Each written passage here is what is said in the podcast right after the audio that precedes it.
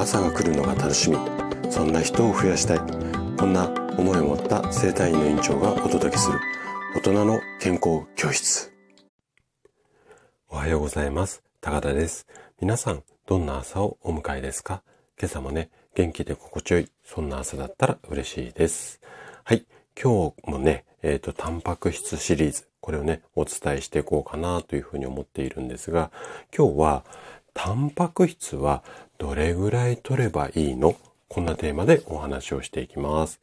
で、これまでね、あの、タンパク質、すごく大切だよ、大切だよ。まあ、いろんな角度からね、あの、シリーズでお伝えしてきているので、タンパク質がもう体にとってすごく大切だよなっていうのは、皆さんもね、なんとなくイメージ湧いてきたかなというふうに思います。で、今日からは、ちょっと何回かに分けてなんですけれども、タンパク質の、まあ、摂取の方法なんかをね、いろいろとこうお伝えしていこうかなというふうに思っています。で、タンパク質っていうのは大切だからといって、ただ闇雲に摂取すればいいってものでもないんですよね。で、目的に合った量であったりだとか、あとは効果的な取り方っていうのがあるので、これをね、えっ、ー、と、いろいろな角度からお話をしていきます。で、今日お話しする内容っていうのは、ちょっとね、難しく、あえて難しいって言い方をしますけども、難しい計算式なんかもあるので、電卓電卓がね、手元にあると、もしかしたら分かりやすく、あの、聞けるかもしれません。はい。ということで、ぜひね、最後まで楽しんで聞いていただけると嬉しいです。じゃあ、早速、ここから本題に入っていきましょう。えっ、ー、とね、厚生労働省が発表している日本人の食事の摂取基準。こんなデータがあるんですね。これね、5年ごとに見直しをされていて、えっと、詳しいデータはね、あの、ブログ記事の方に、えっと、厚生労働省さんが発表している PDF を貼っ付けてありますので、こちらにこうリンクありますから、もしご興味ある方は、こちらから飛んでいただけると詳しい内容が見れます。で、この日本人の食事摂取基準の2020年度版ってやつがあるんですが、えー、っとね、これを紹介したいんですけども、ちょっとわかりづらい表現が多いかもしれないので、まあ、何回かえー、聞き直す。もしくは、もし分かりづらかったらね、何回か聞き直すか、あとは、ブログ記事の方にテキストで乗っかっているので、そちらもね、あのー、見ながら、えっ、ー、と、聞いていただけると、結構分かりやすいかな、なんていうふうに思います。で、このね、2020年度版のデータによると、例えば、40歳の男性の場合、こんな例でいきたいんですけれども、1日の推定の必要量、タンパク質のね、必要量は 50g っていうふうにされています。で、これはあくまで平均値なので、50g 絶対なきゃいけないっていうわけではなくて、その体格だったりだとか、あとは年齢、男性女性によって結構この50が40になったり60になったり80になったりいろいろ変わってくるのであくまで40歳男性の場合の目安だと思ってください。で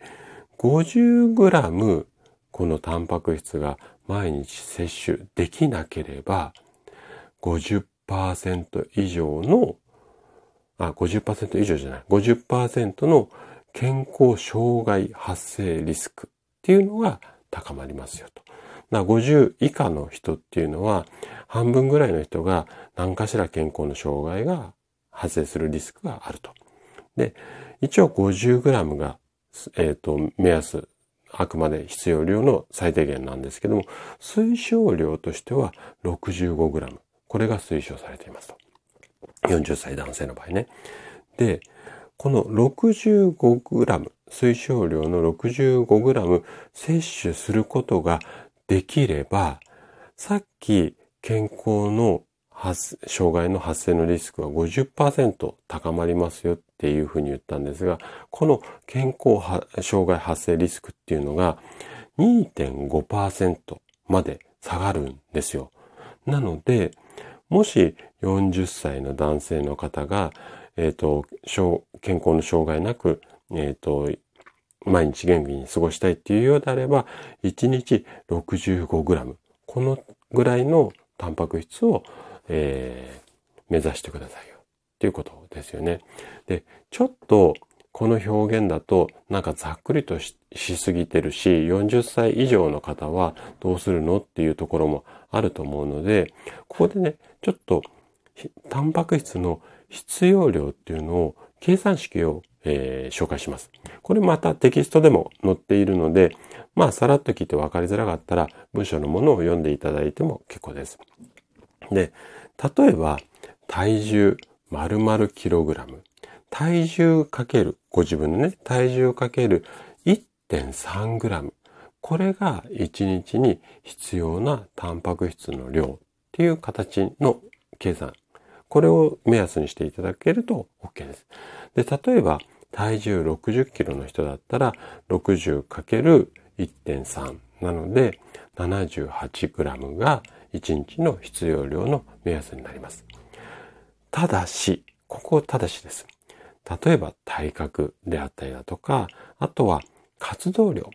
デスクワークの人はこの 78g ぐらいで OK なんですけども、一日中、こう、うん肉体労働っていうかね、体を使う人なんかで言うと、この1.3のところを掛け算が1.5ぐらいでもいいんじゃないのかな、なんていうふうには思います。なので、これはご自身の、えっ、ー、と、生活のスタイルによっていろいろと変更が必要になるんですが、あくまで目安としては体重かける1.3。このあたりを覚えていただければいいかなというふうに思います。はい。ということで、今日も最後まで聞いていただきありがとうございました。番組の感想などね、お気軽にコメントいただけたら嬉しいです。それでは明日の朝7時にまたお会いしましょう。今日も素敵な一日をお過ごしください。